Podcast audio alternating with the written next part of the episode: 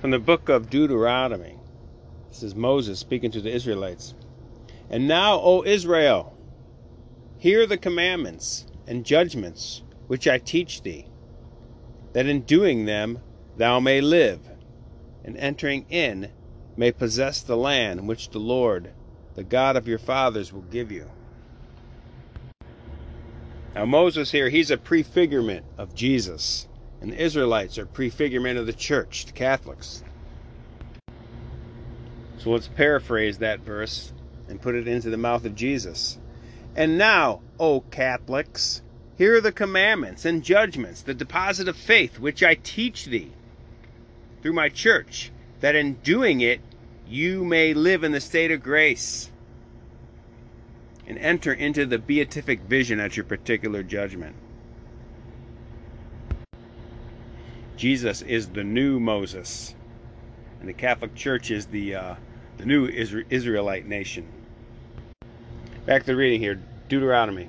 And now, O Israel, hear the commandments and judgments which I teach thee, that in doing them you may live, and entering in may possess the land which the Lord, the God of your fathers, will give you. You know that I have taught you statutes and justices, as the Lord my God has commanded me. So shall you do them in the land which you shall possess, and you shall observe and fulfill them in practice. For this is your wisdom and understanding in the sight of the nations, that hearing all these precepts they may say, Behold, a wise and understanding people, a great nation. Neither is there any other nation so great that has gods so near to them as our God is present to all our petitions. What other nation is there so renowned that has ceremonies and just judgments and all the law, which I will set forth this day before our eyes? Keep thyself, therefore, and your soul carefully Hear that again. Keep yourself, therefore, and your soul carefully. Forget not the words that your eyes have seen, and let them not go out of your heart all the days of your life. You shall teach them to your sons and to your grandsons. Teaching of the commandments, the teaching of the deposit of faith is to be passed on to the sons, to the grandsons, to the children. In the Gospel from Matthew 5, Jesus speaks. He says, Do not think I have come to destroy the law or the prophets. I have not come to destroy, but to fulfill.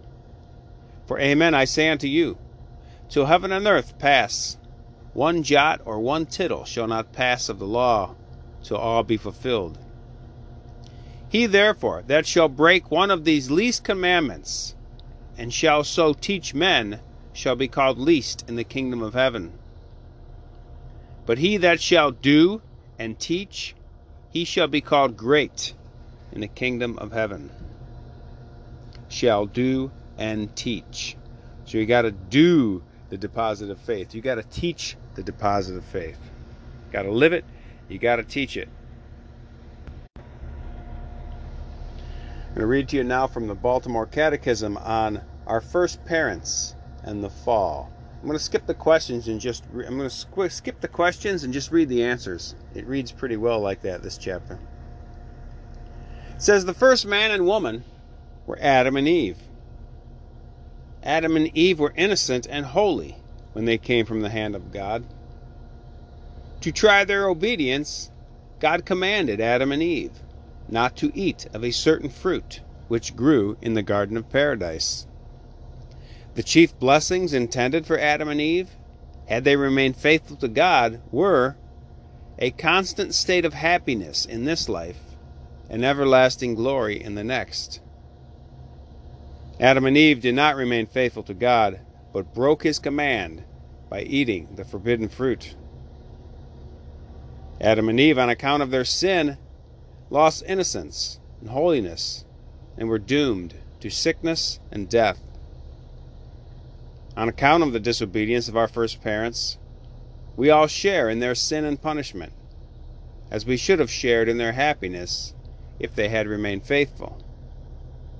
Our nature was corrupted by the sin of our first parents, which darkened our understanding, weakened our will, and left in us a strong inclination to evil, called concupiscence. The sin which we inherit from our first parents is called original sin. It's called original sin because it comes down to us from our first parents. We are brought into the world with the guilt of it on our soul. This corruption of our nature and other punishments remain in us after original sin is forgiven in baptism.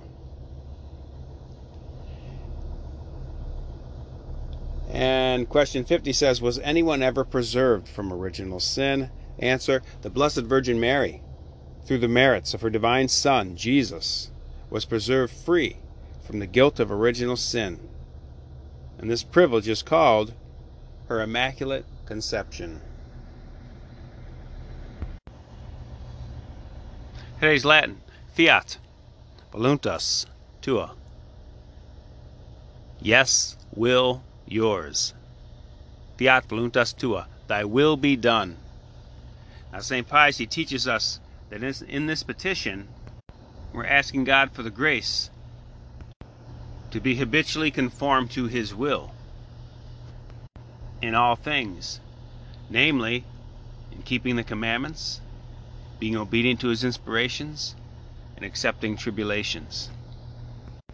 Three main ways we conform ourselves to his will obedience to his commandments, obedience to his inspirations, and accepting tribulations. Fiat voluntas tua, thy will be done.